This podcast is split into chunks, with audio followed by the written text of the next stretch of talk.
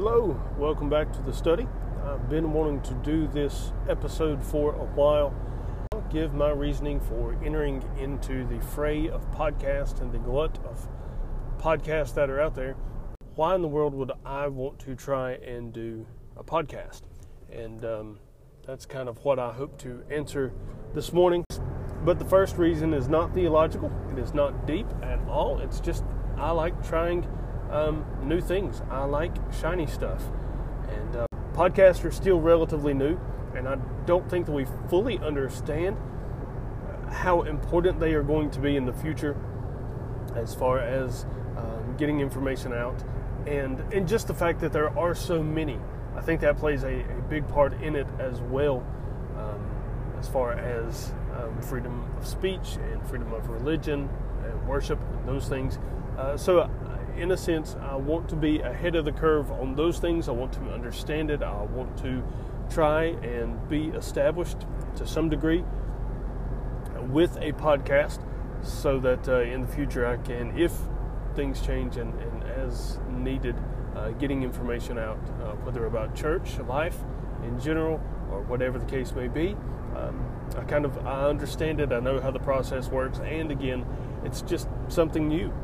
Uh, doing this because I can't put all the nuts and bolts of what I study into every sermon.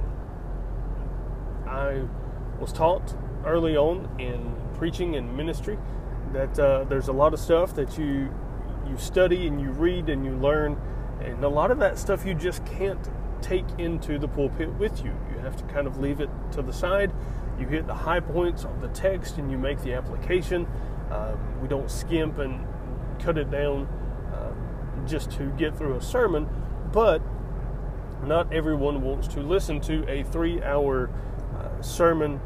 So, um, this podcast will hopefully be a way for me to branch out to tackle some things that maybe I didn't get to in the text I was preaching, or uh, maybe just a, a, way to expound upon those things. Um, also, related to that, there are times because I am human and I mess up quite often that I may need to go back and correct something in a sermon that I said incorrectly. Um, if I, you know, had Moses building the ark, or even more uh, on a serious note, something doctrinally off that I said, or maybe I misspoke, uh, I need to correct it. Not that I expect anyone from the church to ever stumble across this podcast, but hey, you know, here it is. Um, and sometimes I can go back, even if for my own uh, sanity and reference, and um, I can go back and correct something from a sermon here on the podcast and um, use it in my defense at a later time in case I'm ever called into question. Uh, but also, as I just mentioned, I can think through topics that may not come up in the text that I'm preaching. Right now, on Sunday mornings, we are going through the text of Galatians. On Wednesday nights, we are finishing up Joel Beeke's book on the radical comprehensive call to holiness. And there are things that I study and thoughts that I think, topics that run through my mind and I'm trying to work out that do not fit into either one of those. And uh, so this podcast is also going to be a place, hopefully, Lord willing, that I can come, I can think through topics, I can think through issues. I do my best thinking out loud. If I am um, trying to process something, it helps me to just talk about it out loud, uh, as I'm doing now, uh, just riding down the road in my uh, truck on the way to work. So, hopefully, this podcast will help me get through some of that, work through some of these issues doctrinally and otherwise. Also, I'm doing this because I want to leave something for my children and my grandchildren. So, going through these podcasts, if they are ever wrestling with something, hopefully I can leave something in these podcasts for uh, my children, my grandchildren, that uh, they can come back, they can um, learn from, and apply to their own lives that will help them to be better husbands and fathers.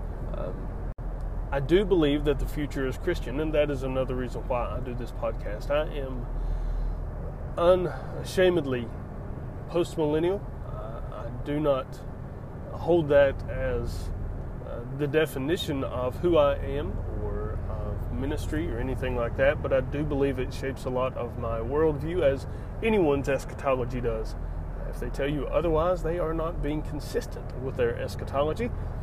But I do believe that the future is Christian. I do believe that Christ is actively sitting at the right hand of the Father, and He is putting all things under His feet. He is going and redeeming the world to Himself. And I fully believe that in the future, we will need uh, resources. And so I am trying uh, as best I can with the tools that I have available to me. With this podcast, I hope to go into how do we take our worldview or what does our eschatological worldview, how does that impact how we live our life? If we truly believe that the future is Christian, what do we do now? how do we take that and how do we apply that? Um, and just as I've been uh, teaching and, and preaching at the church, we are not looking at the end of three years or five years. We are looking three and five generations into the future. What can we do now that will prepare them later on to have a solid foundation uh, with which to build on? So the future is Christian, and with that, we can't expect all the famous guys to do all the heavy lifting. James White said in a podcast a couple weeks ago that 99.9% of all Christians will never be remembered in history. And that is 100% true. There are more men who have um, preached the gospel and whose ministries will never be remembered, men who have pastored faithful churches and who never see the fruit of their labors. They never see many, if any, um, souls come to Christ for salvation. That doesn't diminish their ministry at all.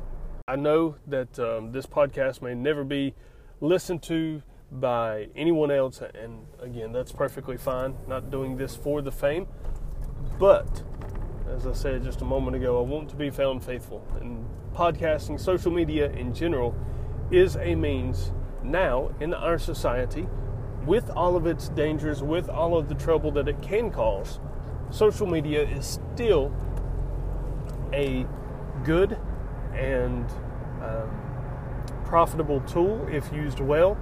I think that we as Christians, knowing that the future is Christian, I think we uh, ought to be stepping into the marketplace. Just as Paul and the other apostles did, social media is the market square of our time. It is where the uh, exchange of ideas happen and no longer uh, solely happens in classrooms and, and, higher learning institutions, but no, it happens on Facebook and Instagram. It happens through TikTok videos and through podcasts.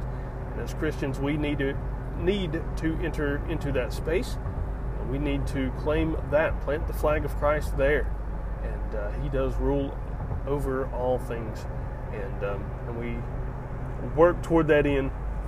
And again, that is one of the reasons why I do or want to do this podcast.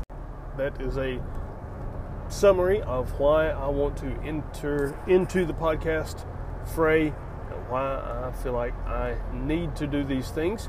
Uh, but I pray that the Lord blesses it and uses it for His honor, for His glory, and we'll see you next time here in the study.